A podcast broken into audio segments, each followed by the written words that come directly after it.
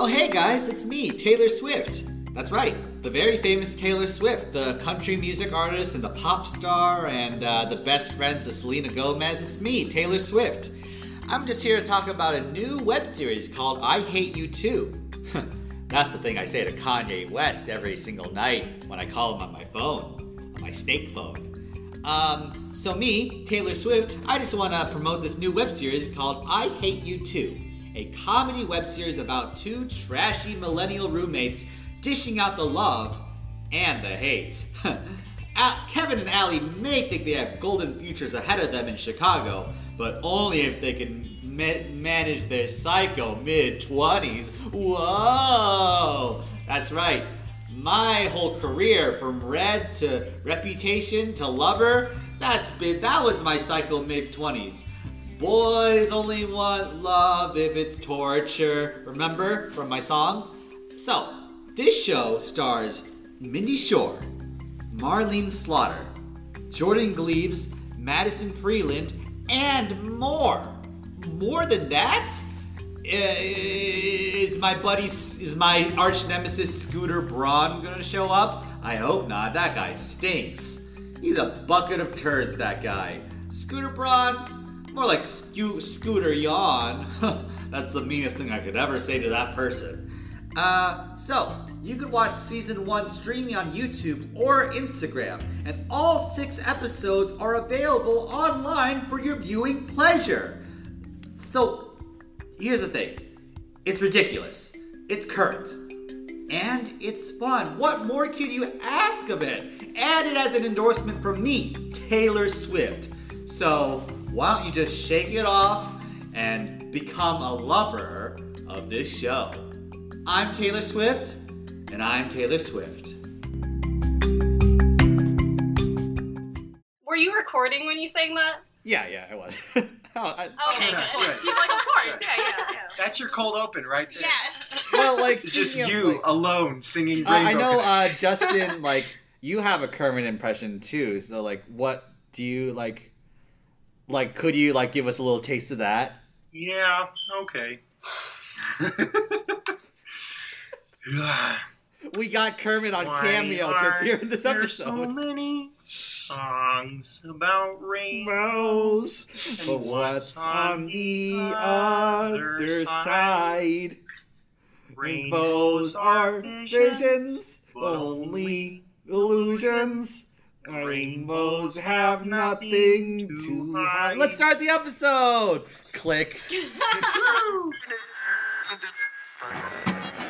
Remember that record that you bought me like two years ago? Well, I just remembered that it's sitting in the closet. So I called you up just to tell you I've been meaning to listen to that. I've been meaning to listen to do that. Why don't you come over and talk about it? Ooh.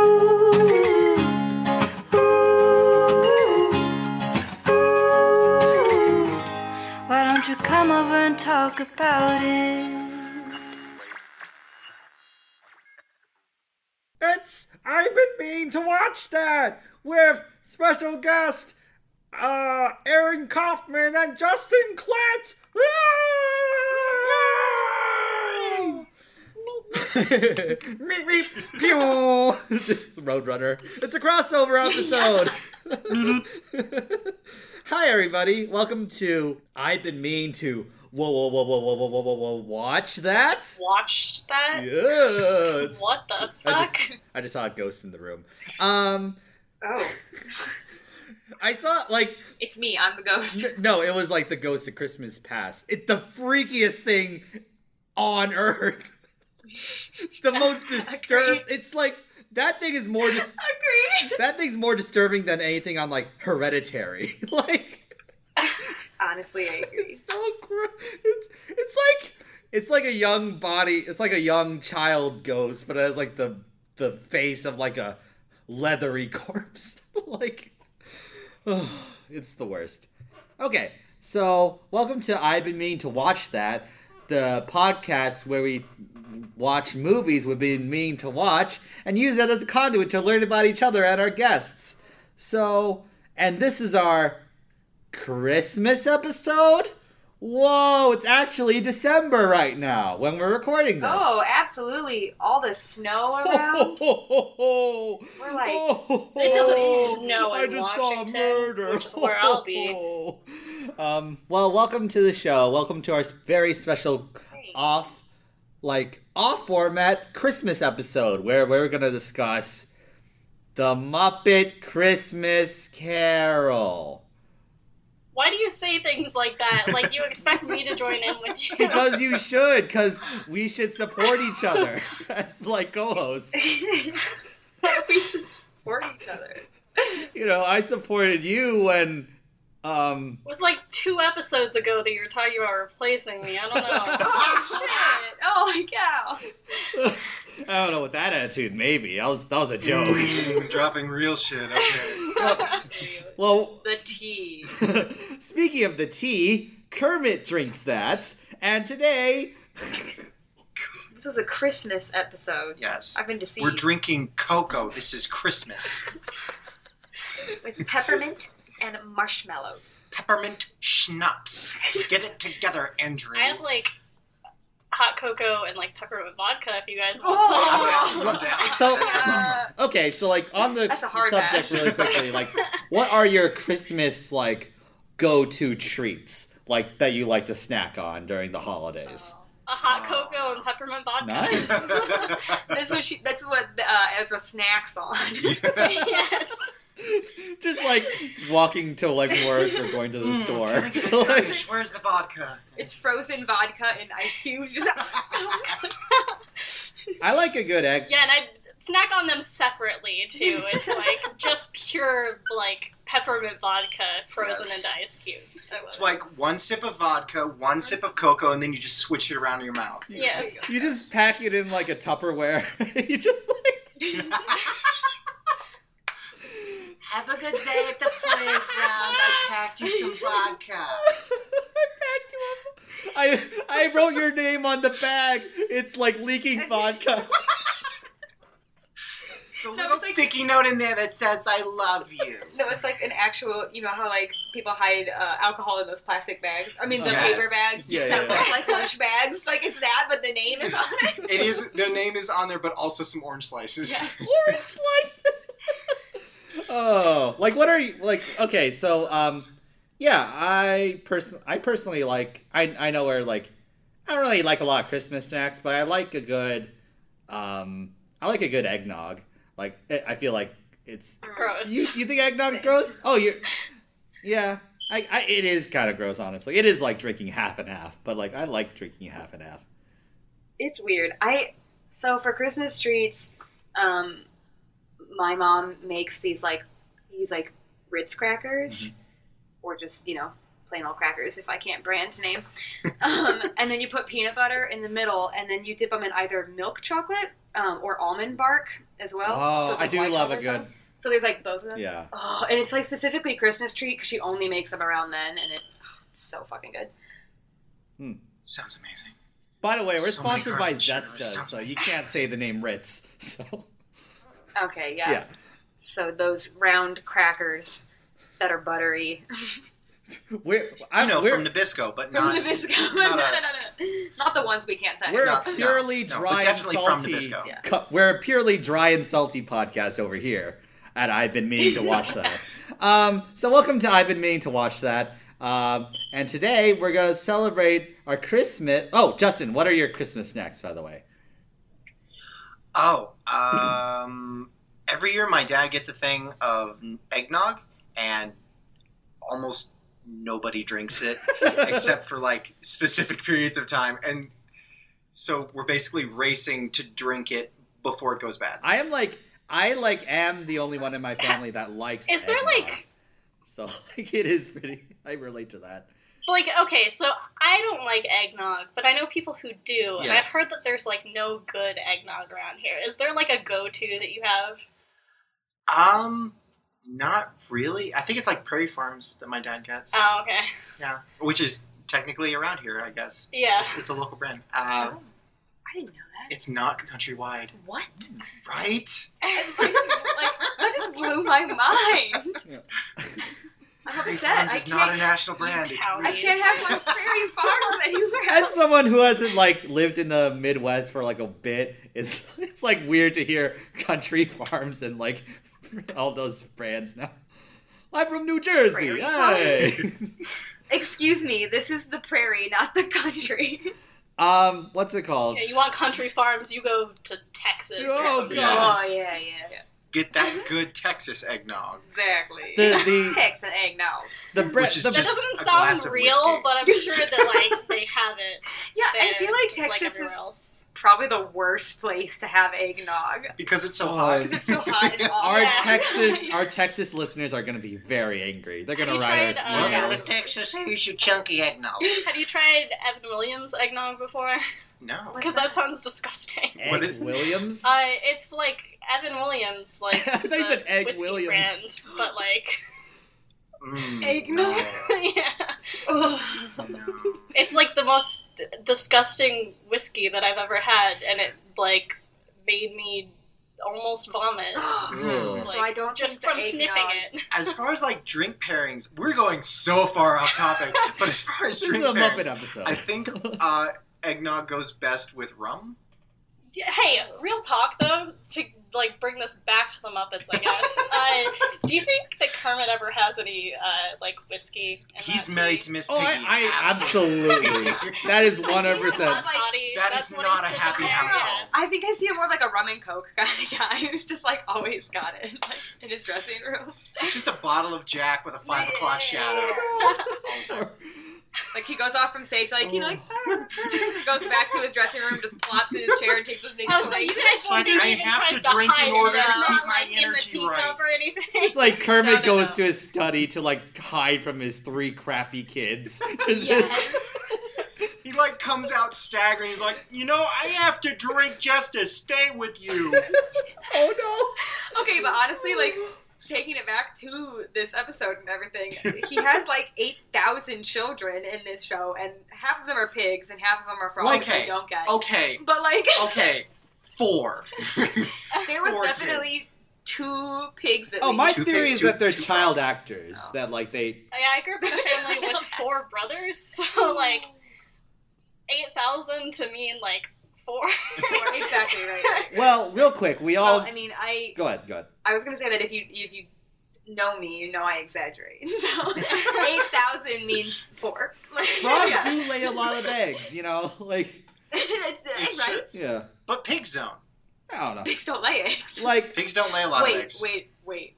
I don't know. We're, Now we're not going to thinking about speculate this. about This that. just Doesn't work. Like, Does, does she lay the eggs for the frogs, but No. not the pigs? well, well, we all know. We all know it. Know that all. Welcome back to the podcast where we deconstruct Muppet birth.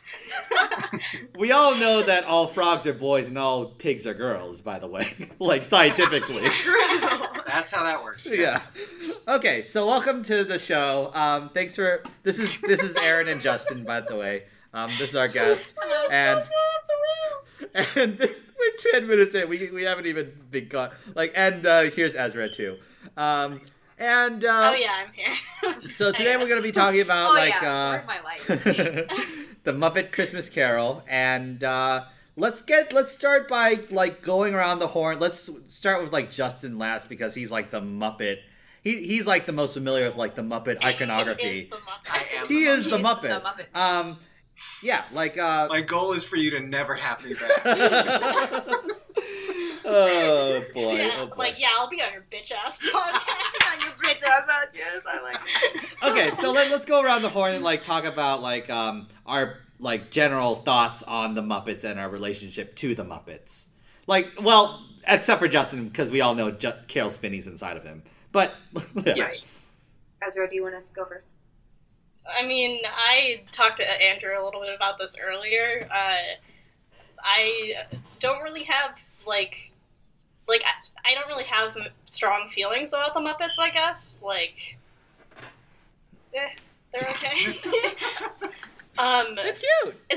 anim- animals a Muppet, right? Yeah. Yeah. I Animals was, a uh, Muppet. I guess my closest relation is that uh, when I had red hair and uh, I was a freshman in high school, um, one of my teachers, uh, like, called me animal because I would put my head down on my desk and like it- my hair was in my face all the time. oh like, man.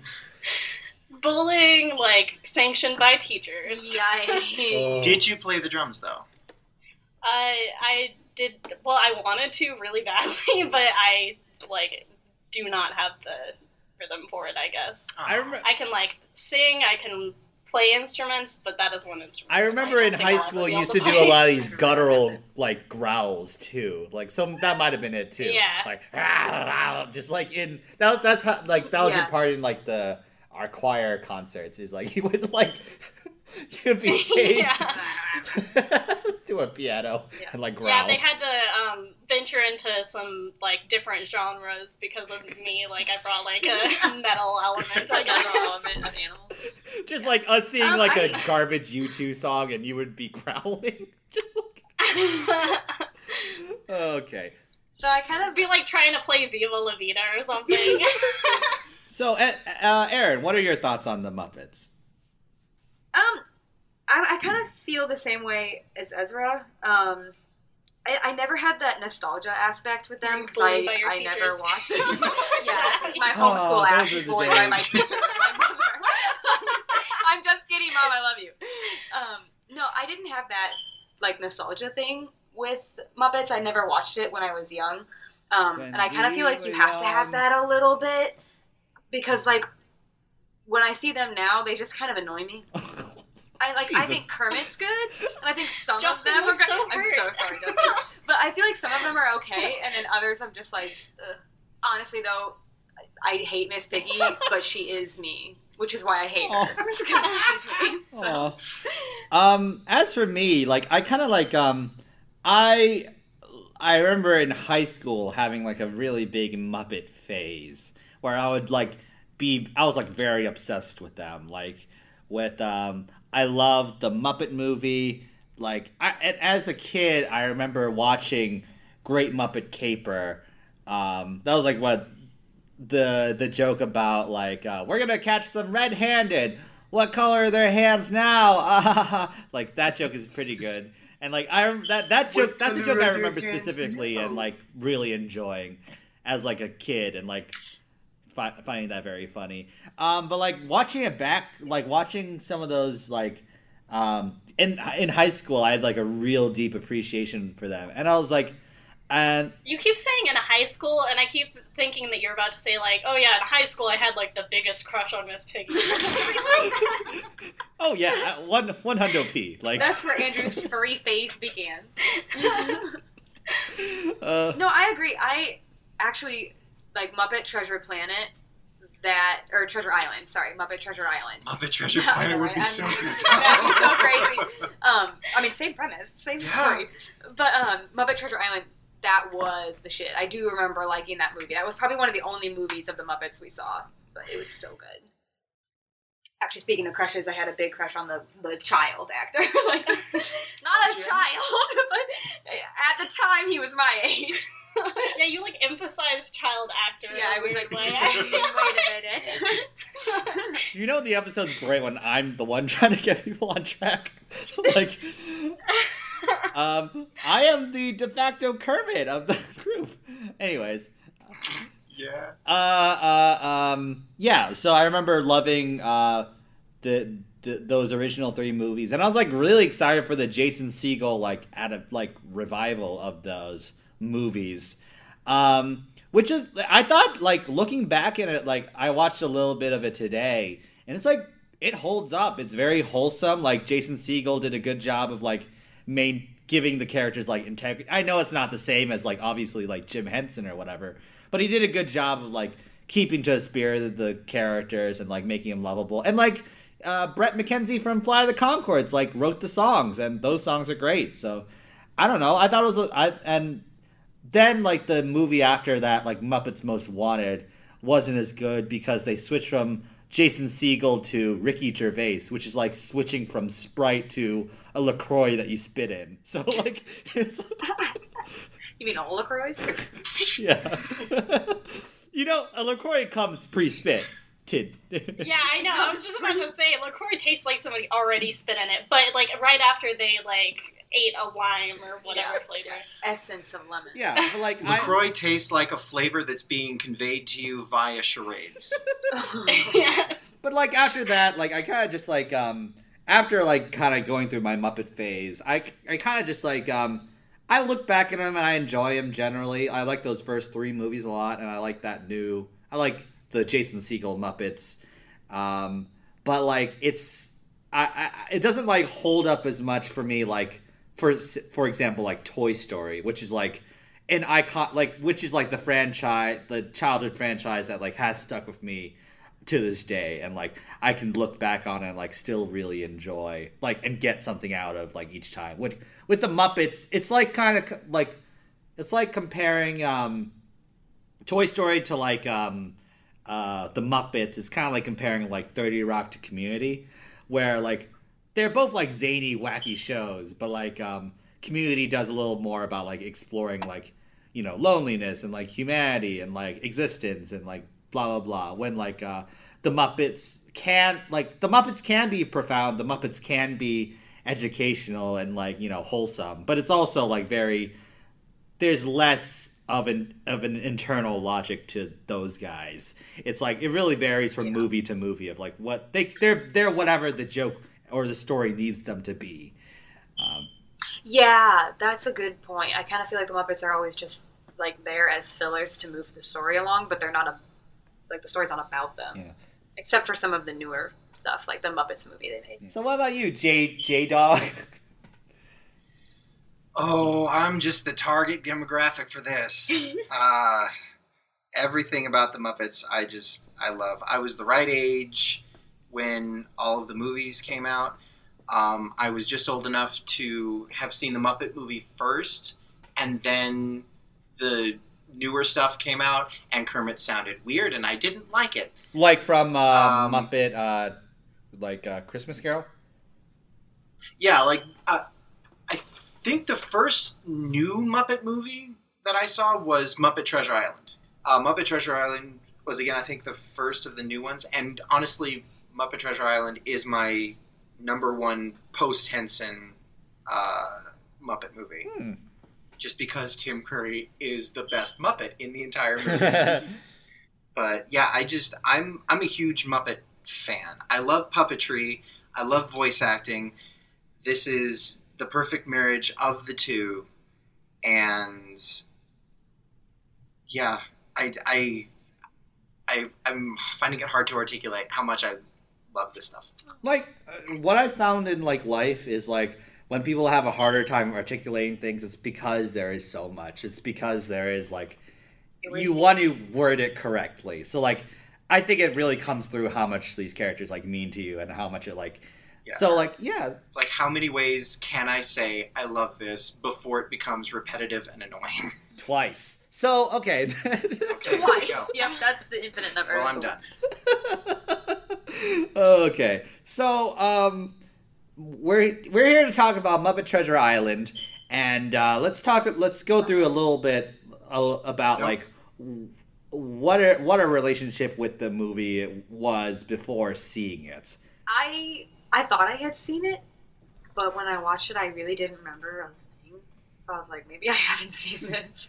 um, I feel like it's just because I knew the story, and so maybe I just thought it was like something I'd seen before. But I actually don't think I had before watching it for this. Yeah, I had not seen it before. Um, what year is it from? 1992. I looked it up. Ah, Good job. You did the Thanks. bare I have a lot of facts, actually. I have some behind the scenes stuff too.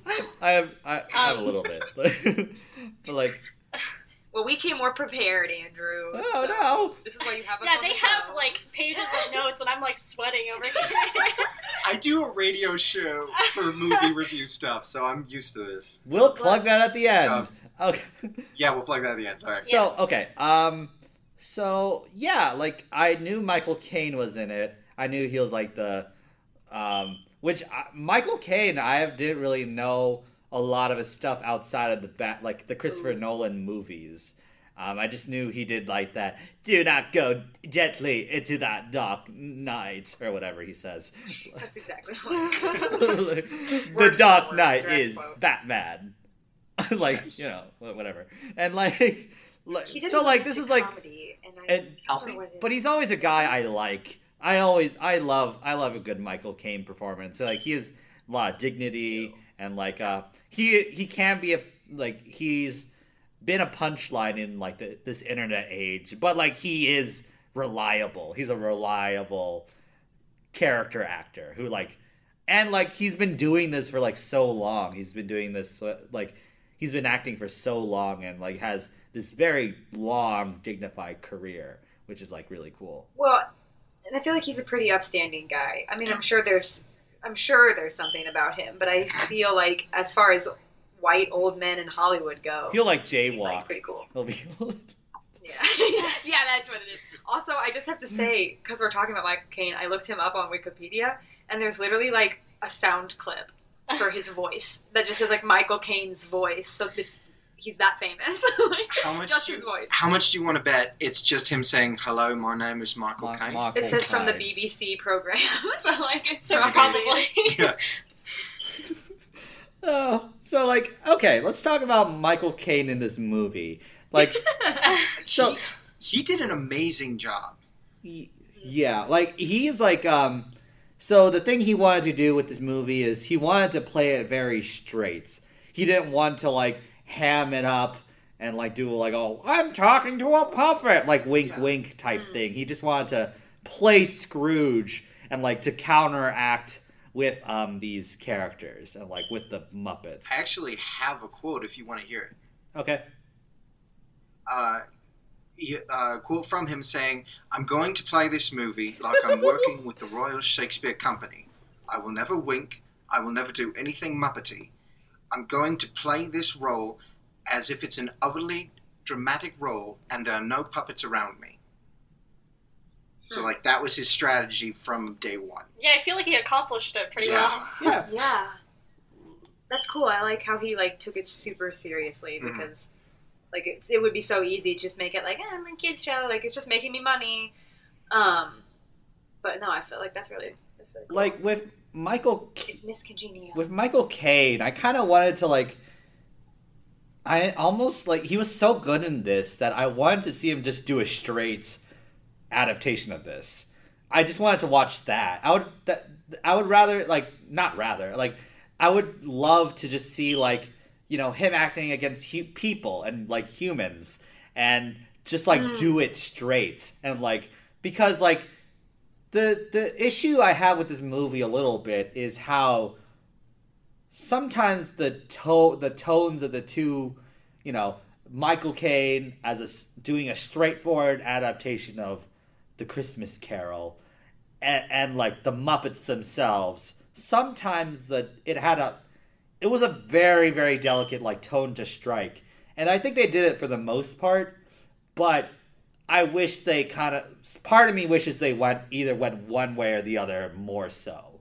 Yeah. You know, it felt a little um, like patchy i think because of that like there was like moments that were like super intense i actually that was one of the things i wrote the most about it was that it's like a christmas carol is kind of an intense story and doing it with the muppets made it almost like oh this is children friendly and then all of a sudden it's like? Really deep shit like um and so i just kind of felt like it was like the juxtaposition was kind of weird in the defense of of the movie, uh, Jim Henson's son Brian directed it, and this was his first time out. yeah, right yeah. plus it was Pretty good- it was only two years after jim right. henson died Yeah, So this was it their like first his Muppet first- project after Jim Henson died. Yeah. which must have been really difficult to do because this is a really like this is a I feel like this is a really familial kind of um, story, Yeah, and especially with like you know his son Tiny Tim and like that kind of stuff. Um, or what's the guy's name? Bob. Bob Cratchit. Yeah, Bob Cratchit and Tiny Bob Tim and everything. And I couldn't help but feeling like that would have been really difficult for somebody who just lost a father. Yeah, Oh, I didn't even Well, think of I mean, oh, there sh- such I didn't even think of that. I know. Wow. there is such an underlying current. I was thinking more about like how, you know, it was sad that Frank Oz was performing this character without Jim Henson by his side. Like, I was thinking about how sad that mm, was. Yeah. That's too. But there is this underlying current under everything of there is hope. past the darkness. Right. And I feel like this was as therapeutic for the Muppeteers themselves as it is a, a much a message that they were sending out to other people. Mm. It's like maybe this was thought. them working Yeah. through it. Yeah. It felt it felt like It's not the kind of depth that I was expecting from this episode. like it, I have like, God Muppet feelings. yeah, Ezra was like basically like I think this episode will be like 30 minutes. Like there's nothing here. No, that's not what I was saying. I was just saying that I don't like think that there is as much to talk about. I so I'm glad that you came up with talking points. yeah, like what are your thoughts on like Michael Caine in this movie? Like do you think he like nailed it Um, or like what do you think? me. yeah.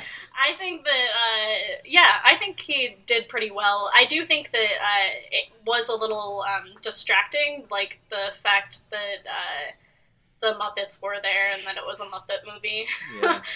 uh, just because, like, uh, his performance would have been interesting to watch on its own. Oh yeah. Um, and yeah. there were times where like uh, it was difficult for me to um, pay attention uh, because like I wasn't sure which direction they were going with it.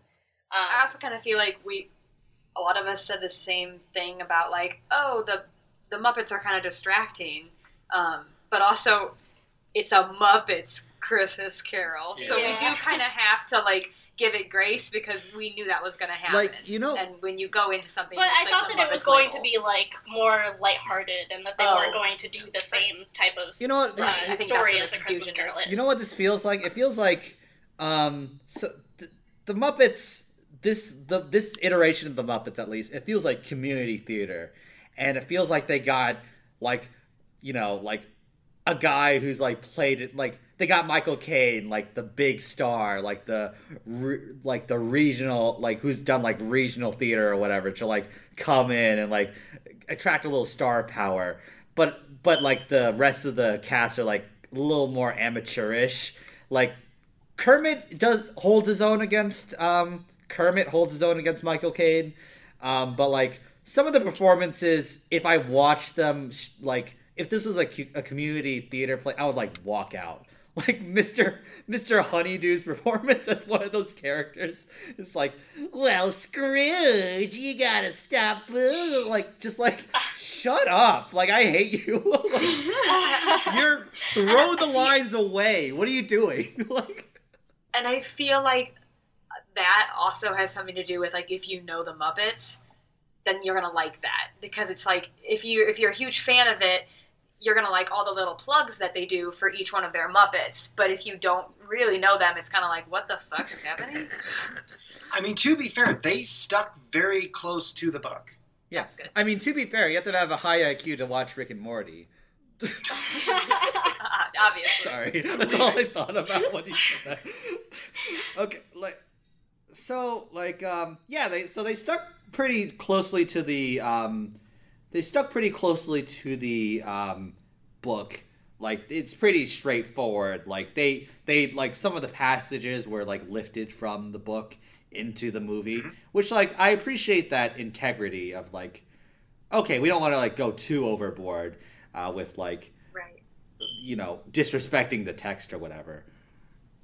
Well, and actually, on the subject of the writing and everything too, I think it was a really cool choice to have like Charles Dickens as a character, Yes. um, which was Gonzo.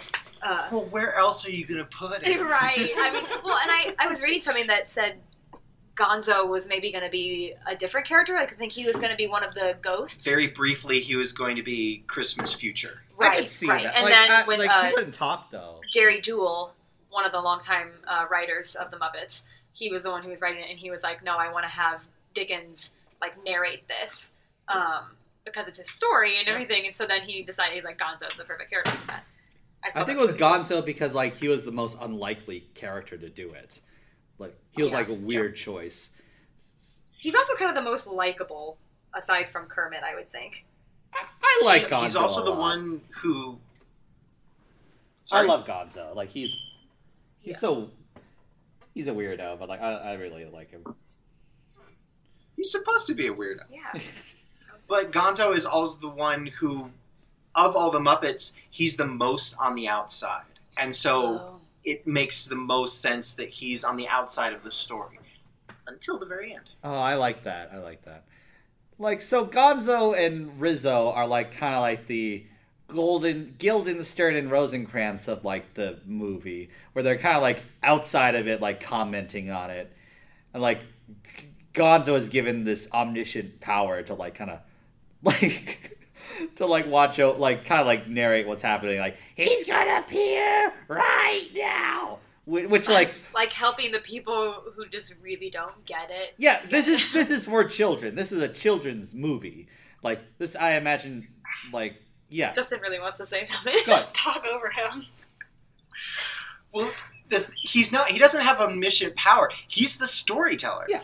Once you reach the end of the movie, and I mean, spoiler alert, the end of the movie. Uh, but once you reach the end of the movie, and Scrooge has been uh, redeemed, there are little cues that show he's no longer omniscient because the story has caught up to him. oh, Like he's making footprints in the snow. Characters are suddenly seeing them in the street and acknowledging them and like turning their heads to look at them. They're no longer invisible storytellers because this is now current time. oh, I like that. That's cool. Yeah, I didn't like really pick Yeah. up on that. No, I saw a uh, like a 12 years later uh, where Brian Henson and Dave Goelz were watching it, and uh, Brian Henson pointed it out, and Dave just looked at him and was like, "I never knew that." Is Dave the voice of Gonzo? yes. So like Riz, like what do you guys think of like Rizzo accompanying Gonzo in the in like the narration? I mean, it's Abbott and Costello. They- They're they're they're a combo. does Rizzo Either hang that out with Gonzo? Gonzo Like and I've Camilla, never and seen then that it's just going to be awkward sexual tension. There was that moment where like Rizzo kisses Gonzo on the nose. I was like, "What? Is, that's the weirdest I thought you were just gonna say he kisses punchline. him on the lips. I was like, I didn't see that part. I guarantee, I guarantee that was a take that went on for just like a second longer, and they kept it. That is really funny to like, like they're not To shutting off the camera. Mwah. Just like No, you don't shut off the camera with Muppets. They are professional improvers. You don't do that. That's really weird. That's like, but that's such a strange button to that scene. The joke was like Rizzo's like, "I'm eating jelly beans," and then like Gonzo's like, "Ugh," and then just like it holds on them, and then like Yeah, he just kisses him on the nose, his beak. yeah. Kisses him on the lips. It was so strange. I mean, I mean, it's, I mean, it was funny, but like it was like, I love it. I love it personally. yeah. Yeah, I thought it was cute. So like, but like, what kind of like, what kind of theater production like? I imagine like Brian Henson calling up Gonzo and being like, "Hey, Gonzo, congrats, you got the part," uh, and then Gonzo's like, "Yeah, cool. Uh, can I invite my scum bum friend to like kind of just mm, hang out with You are me? obsessed with the phrase scumbum. Can I just like, Oh wait, can I just have my scumbum friend hang out with me and comment on it? Like, Well, okay, but something that's interesting. I, I knew I read this earlier, and so I pulled it up. Um, but on the on the subject of Rizzo, out. Yeah. you guys are so Um, much more prepared. I know. Uh, on the subject of Rizzo, it was it's cool that he like like him and Gonzo do have that weird kind of difference in them, but um, again, uh, Jerry Juhl, the writer, he he kind of portrayed them as like a Greek chorus. Um, which is something very theatrical. If you take it back to like plays in you know the Grecian times and stuff, they had a chorus that was explaining what would happen. Basically, um, I actually played a part like that in a Shakespeare play, um, and it's it's really neat. So I feel like maybe that's why he had like two of them and not just like one person because they wanted to be that chorus. Like I guess chorus means two to him. Well, also, Like Gonz- eight thousand and four. Gonzo is the narrator. Rizzo is the audience surrogate. Yeah, I Oh, get. yeah, yeah. I actually like that. I like that read a lot. Yeah. Yeah. Yeah, like is Rizzo's anybody's favorite Muppet though? I know somebody who Rizzo is their favorite. like, hey, I'm from New Jersey, and I really resonate with they're a good person. this rat character. Rizzo is a fun Muppet. He's crazy, but he's fun. I can He's see so where much he'd fun. I like I my favorite like one of my favorite jokes was like when the cat was chasing Rizzo and he's like, "No, I'm from New Jersey." Just like as a, like, like that will like keep someone from killing you. like Yeah. so we, we haven't got we've got so little into the actual movie. I feel like we have a lot. We don't have to go through every point. yeah, yeah, yeah. Okay. So, um I like how you invited me onto something and expected it to not just evolve into tangents. I don't know. True. Okay, so That's what we were banking on. so Rizzo the rat or at least I speak for myself, I guess. I don't know about Andrew.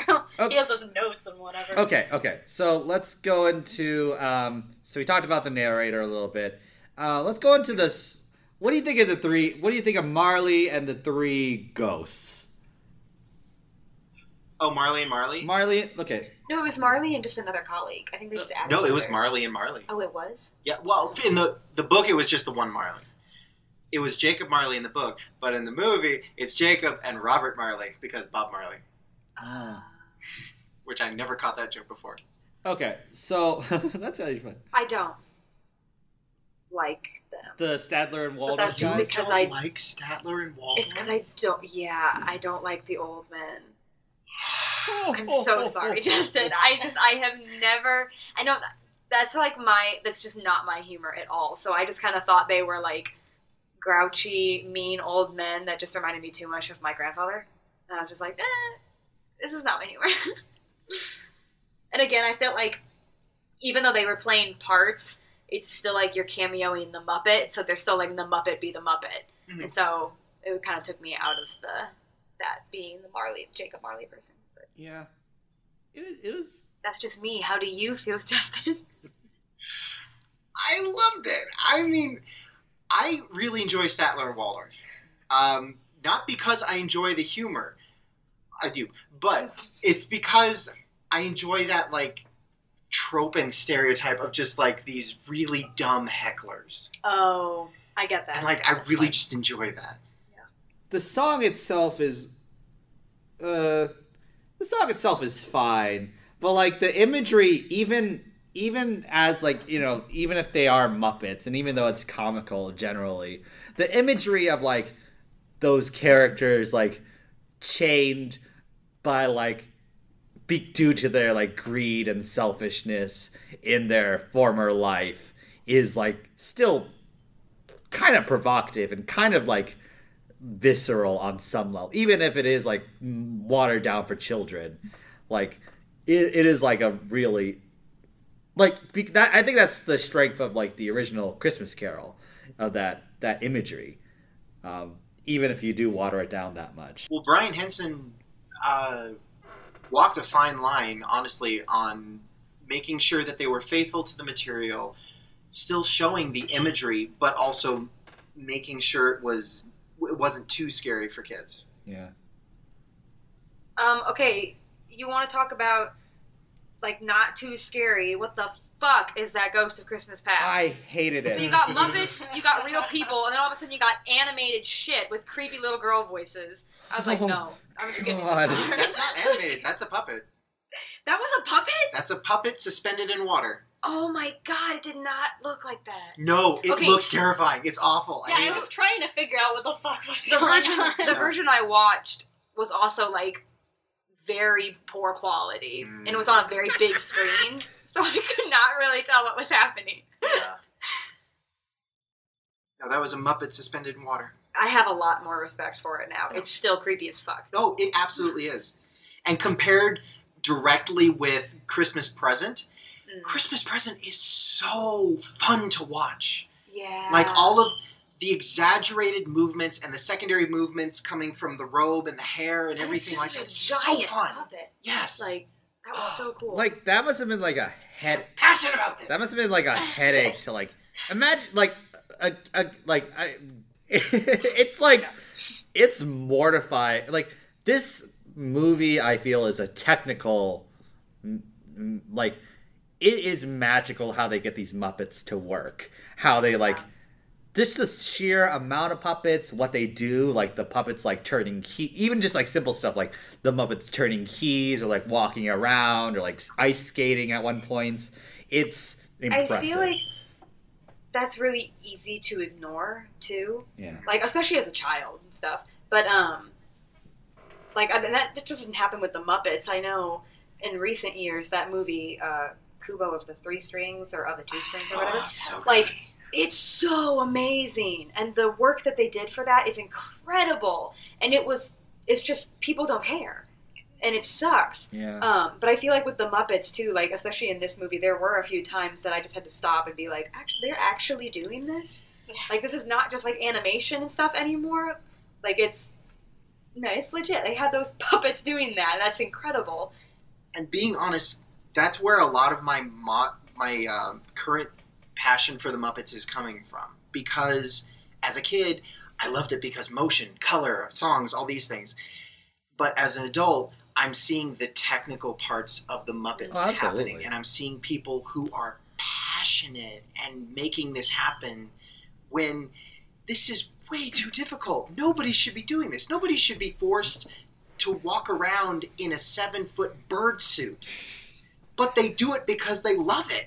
They don't have to do this, but they do it because they love us Yeah. and they want to make something nice for us. Yeah. Like one of the People um, are ungrateful. one of the puppeteers, one of the Muppeteers, like they had to get soldier surgery because they've been holding up their hand for so long.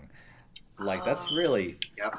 they again they do it. I feel like us. if you're a Muppeteer for any amount of time, you're going to have shoulder problems. Mm. Yeah. Uh, let's get into the songs. Let's get into the songs themselves. Um, the first song is the.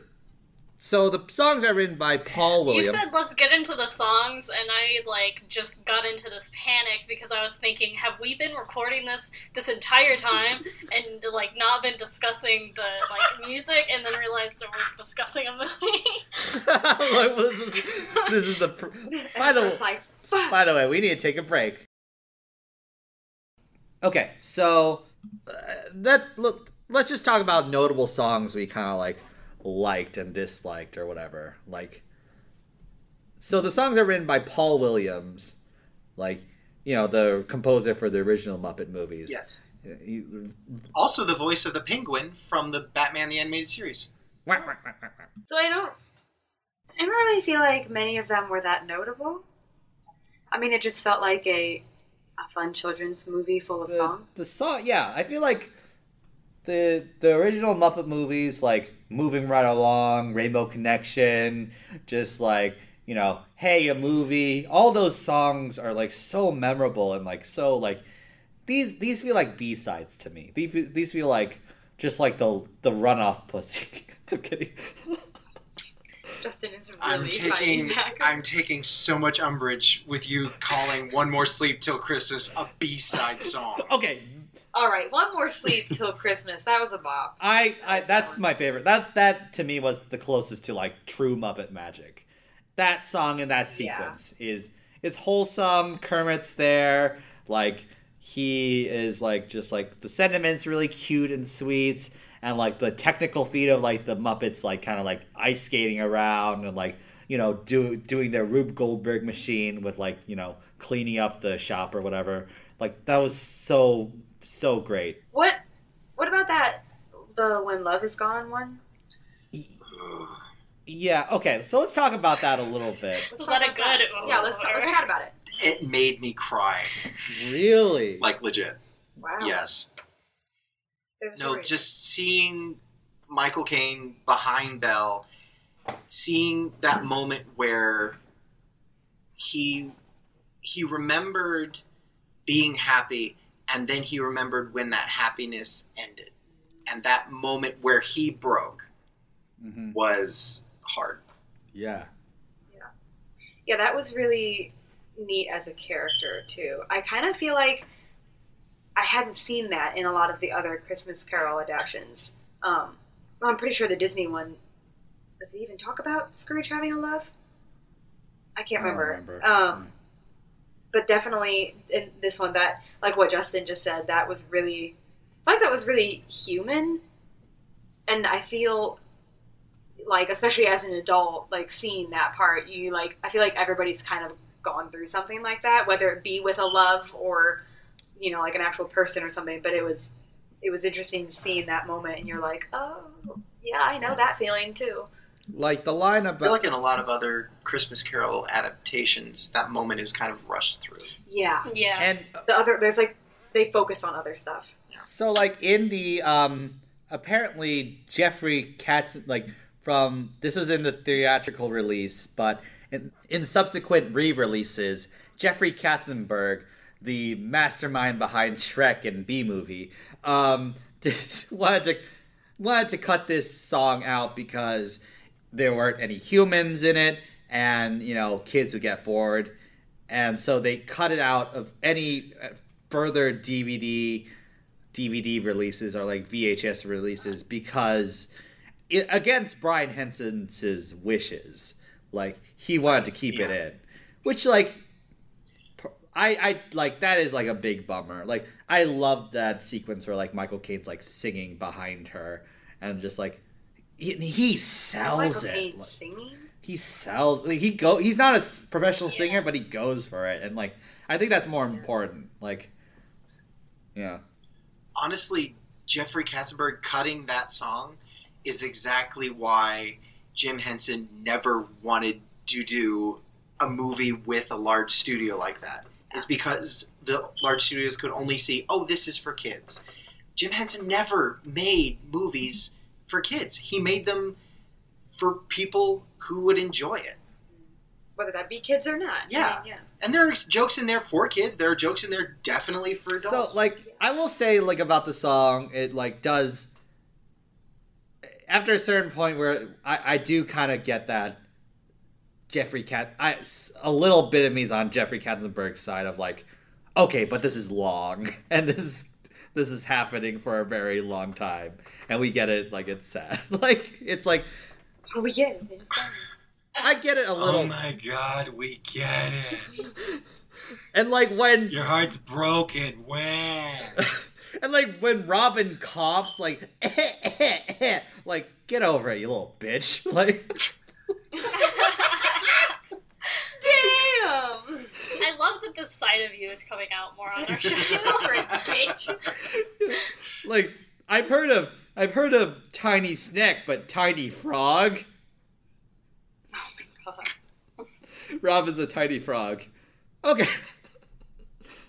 um, yeah. Okay. Um, any other songs that were kind of like notable? Like really? I would make an argument for um, "Bless Us All," sung by Robin, Oh, that was really cute. because it. Bob Cratchit's family has no reason to be hopeful. They have no context with which to look towards a hopeful future. Bob Cratchit's boss is shitting on him. Uh, the family is suffering because paycheck is too small. Robin is bluntly dying. So the fact that they're still sitting around being hopeful And, uh, like, the song thanking "One More Sleep Till Christmas," looking towards the future. Yeah. I, yeah, I just really enjoy that. You're just all about that sappy shit. Yeah, fuck yeah, I am. the, the scene about the scene where Yeah. like um when you know in the future where like um Robin's dead and like Kermit just like kind of like that just he's he's like not crying or anything. He's just like trying to get through each day. And like that like that was like surprisingly affecting. Like that was like really really sad. Yeah, that broke me a little. yeah like for Ker- That for Kermit. I thought it was interesting that scene, well, the one you were talking about, but um, there was this one moment where Kermit's like talking about him and saying like where he put his tombstone, um, and how important it was, and then like, and he's like fumbling a little, and Miss Piggy is like calm and like, yeah, like, oh, this is where he wanted to be, and you did the right thing, and it's just very like a side of her that we didn't see, like an actual gentle wife, Yeah. and it was. It was beautiful, and I was like a little choked up. I was like, "Oh, geez, like this is really, this is really real." the harmonies in that song too like are really nice like uh bless us all with like the the frogs and like the pig children like Um, I the the pig children, I was kind of like put off at first, but like they kind of they grew on me. I, I I thought they were really cute. I do love the moment in there where Miss Piggy is just is like uh, insulting uh, Scrooge, and she's like, "Where he is rude, and and you know uncouth, and a poor dresser." That was- that was yeah, so it's like good. that's the one she's offended. Yeah. But Any other stray observations about this movie? no, it's, it's good. Yeah, it's very good. I will say, Beaker giving Scrooge the scarf was the most pure moment, and I Anytime love that Beaker so was much. there, Yeah. Yeah. that was a good. One. I love when Beaker covers Taylor Swift when he's like, me, me, me. Yeah, he was so before his time. yeah. uh, okay, so let's get into final thoughts on this movie. Um, the way it's wor- Also, Oh, go. Andrew, do you have to bring Taylor Swift up on every episode? Oh, he does bring it up at every second. Okay, I was wondering. Oh no. Well, she's his best friend. yeah, yeah. We're he, she's my close personal friend. You're like super I- tight. he compares Oh, every female artist friend. to Taylor Swift. yeah, Oh, the Muppets, the the It is a little problematic. the most mi- like Andrew, very- no woman is going to live up to that. Also, why are we comparing women? It's 2019, Andrew. Oh, no, I'm canceled. also, if you're going to compare I women, why Taylor Swift? What? I compare a lot of Hot take. I compare a lot of women. I compare a lot of women artists to Don't. Carly Rae Jepsen, and she's I, like her want a lot. I want. like You I want have just brought that Carly Rae frame. Jepsen up like twice on this podcast, and you bring Taylor Swift up every episode. no, like I, I think Carly I Rae brought up Jepsen is Carly, also saving pops. She is like yeah. I we, we should do an episode on her. Anyways, um, yeah, let's do it. not you. Anyways, so That's cool. I didn't ever want to be back on this again. yeah, yeah, yeah. Um, okay, so let's get to our final thoughts and ratings of this um, movie. The way we'll do it is we'll go around the horn and talk about, like, give our, you know, just like our closing sentiment, closing thoughts on this movie, and then give it a rating one out of ten, blanks out of ten. So, I mean, I okay, here, here, here, I'll go, I'll go. Um, I thought it was really cute. Um, sometimes the tone was a little all over the place and the jokes were a little hit or miss. Um, but you know, that's it. That said, I was like thoroughly charmed by the Muppets, and they're really cute and they're really they're really cute. They're really fun, and um, yeah, I, I just like um, again, just like tonally, it was like hard to like. It was just like it didn't click as well as it could have. It didn't click as well as it could have and should have because like I felt like the whole the the clashing of the tones. It's all just like it detracts from each element. Like Michael Caine playing it very straight takes away from the Muppets. I felt and like do, doing like a straight Christmas Carol adaptation takes away from like the Muppet fun and the Muppet silliness makes Michael Caine's performance a little worse. It feels like they're kind of like bringing him down to their level a little bit. Um, where I felt, where I said it felt like community theater, and I said it felt like where this guy's a more the consummate pro. Um, but that said, like it's like songs are a little forgettable. There's some great ones, but songs are a little forgettable. Um, I love Kermit. I wish there was more of him. Uh, and uh, I don't know. s some of those Muppets were like a little anno- obnoxious and annoying too. like, but like um, all in all, I'll give it like a seven point five Mises out of ten. Um, okay, so I thought I'll start the same way that Andrew did by saying that it was a very cute movie, um, and I uh, thoroughly enjoyed it. I do think that it was like a really good adaptation. Um, I think a lot of people attempt a Christmas Carol and like do an okay job, but like this is one of the better adaptations that I've Wow. seen. Um, and I, yeah, I thought that it was good. I'm not as familiar with the Muppets as you guys are. I feel like so I don't really have as much to say about like that part specifically, but I do really respect the craft and uh, I think that it was uh, really well done. And I do like how there were uh, little things that um, even like people on the like who were involved in the movie like uh, didn't know until years later, like what Justin pointed out about the um, omniscience and like uh, the role that that played in the movie and everything, and like how that shifted towards the end. Um, but yeah, I uh, don't really have a lot else to say, I guess. So uh, I will give it uh, eight um, pig children out of ten. I like that. Very offensive. Oh, I feel a little bad for my rating now, but no, I actually kind of feel the same way as everybody else. Um, not to bandwagon, but I do. I actually like it better having talked about it. Um, and I'm glad you could that talk with- kind of about reflects it on with us, the by movie the way. itself, just I'm about. glad we could bully you. And I bullied you into liking it better, but no, I feel like it's something that needs to be shared. is what I mean. corralled. um, like because I watched it by myself, just like Oh. you know, like. in between Aw. Aaron. Don't my boss. Um, but um, and so I we feel should like have all had a like viewing We should have done a group viewing. so because of that. I feel like initially I did not like it um, as much as I could have, but then after talking about it and hearing all these cool facts that I could have gotten while watching it, I know I would have appreciated it a lot more. So originally I gave it a six out of ten, but now I'm giving it a seven out of ten framed Michael Caine's.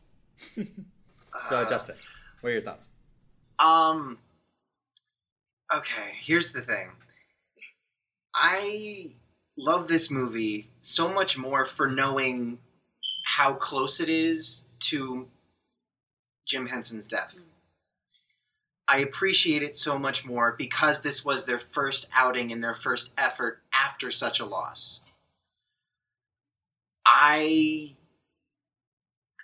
I can't express how much I appreciate the fact that they kept going after Jim Henson passed away. And they kept that passion. They kept the passion that he passed on to them. And so I give this fully 10 out of 10 curling up and crying on the ground out of 10. That's that's where I'm at. Oh wow. Okay. Um. Thanks for this is so much fun, you guys. I, I was an absolute blast. Um. That was- so let's get into our um. I've been meaning to listen to that and I did. playlist. Playlist. You say that with me. You're supportive in that regard. Okay. So You're supportive in Haven't that we like established that before? Dang. okay. Um. So who would like to uh who would like to go first?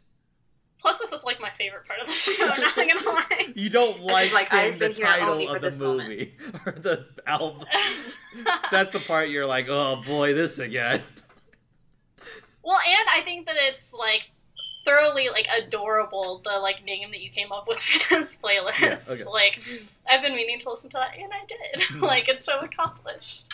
All right. Um, all right, I guess I can go first. Um, I'm very uncomfortable because Aaron keeps gesturing to me like every time that there's like a new part I was actually gonna go first this Oh, time, and then. I was like, "Oh, sure, I can go. It's fine."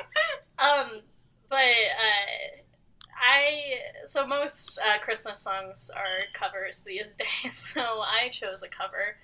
Um, and uh, it is the second song that I'm featuring by Vanessa Carlton on this show. Um, and it is uh, Happy Xmas, War is Over. Oh, click. So this is Christmas. What have you done? and uh, I just really like this song. It's probably my favorite Christmas song. It's uh, like a little somber and um, like I don't know. I guess it reflects my uh, attitudes towards Christmas a lot. Like uh, I'm glad that we're recording this. Um, On Christmas On- Day, Christmas Eve. We, On we're June ignoring our families actively. December the longest day of the year. Um, I'm glad that we're uh, recording this like in the summer though, because uh, I'm a lot less uh, like as depressed as the summer makes me. Like the holidays make me a lot more depressed, and so I'm glad that like we could record this a time where I could be a little bit more in the Christmas spirit, because like Christmas is really complicated to me as somebody who has a complicated uh, family relationship, dealt with a lot of shit. So, uh, yeah, this song is nice, and it's like cautiously hopeful in a sense, I guess too, which like I feel so. Yeah, I absolutely. got cautiously hopeful. Jeez. Wow. Well, yeah, that's a lovely choice. I love that song. Okay.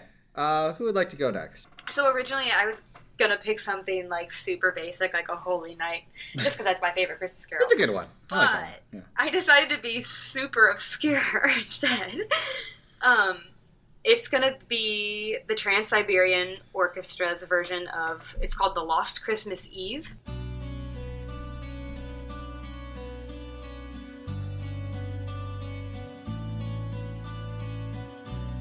And it's very kind of strange because the Trans Siberian Orchestra is, is very you know orchestral, um, but it has a lot of rock themes actually. Like there's a lot of like electric guitar, um, and it just kind of has this almost like creepy vibe to it. But I feel like a good depiction of it is like the way you feel when there's like snow on the ground and it's night and you just can't hear anything because you know snow makes things like so quiet, especially at night when there's like nobody out. And then there's this song, and it's just kind of like just has this weird eerie feeling, which is not something that's normal around Christmas time. And I just like the juxtaposition of it being like different.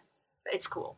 Uh, so my pick is going to be, well, um, a it's a song. It's a recent song, um, that I genuinely enjoy. It's a it's a song I like from a movie I genuinely pretty much enjoyed. Um, it's "I'm the Grinch" by Tyler the Creator. Click.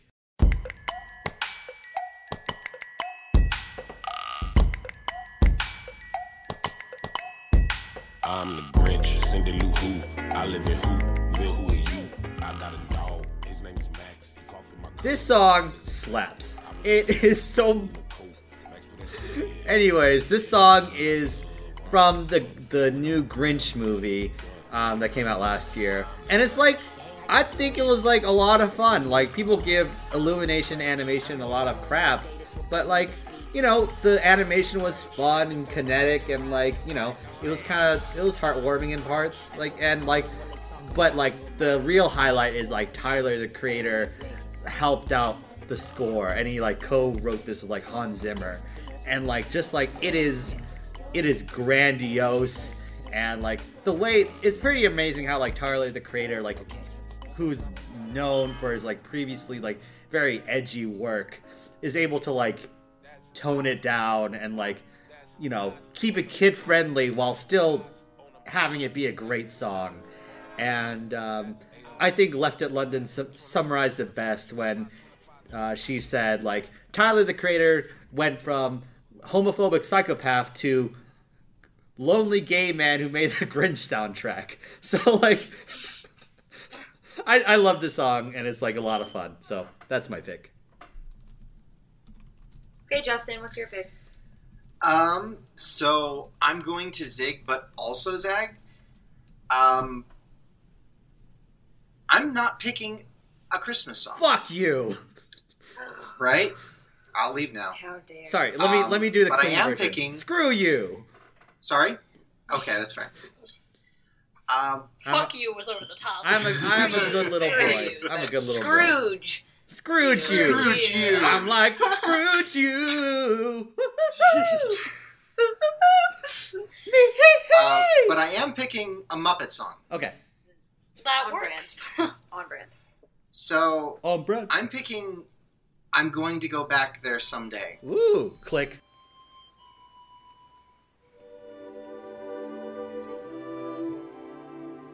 This looks familiar. Vaguely familiar. Uh, This is one of Jim Henson's favorite songs, and it always kind of gets me choked up because it's a song about not feeling like you belong. But then for just one shining moment, you do. And you're loved and you're safe among friends. And even though it didn't last forever, you'll make it back to that feeling again. And I feel like, especially around the holidays for some people, that's a message that needs to be there. That's what the holidays should be about. Yeah. Yeah. Well, that was our hilarious Christmas episode. Yeah, this entire episode Wonderful. is unusable No, that was like- I'm not sweating my ass off right now. That was so much fun. Um, now let's. Sorry if I was too wholesome. I love it. I'm always, Speaking I always feel like I'm such a positive person in like normal life, and I always feel like, oh, I'm gonna be so happy all the time, and then we, and I come here and I'm like, let's shit on things. okay, so No. it's fun to complain. so Speaking of wholesome, Justin has prepared a closing sentiment for us today. three, Oh, here it two, one. We reach reach for for you. We and we stand stand tall. tall. And in And our in our prayers prayers and and dreams, dreams, we, we ask ask you, you, bless bless us us all. Okay, that was a great day. Wait, no, that's all wrong. That was a great show. was a- Have a great yeah. day. Have a good day. Have a good Xmas. Bye. Ho, ho, ho, ho. My family's dead.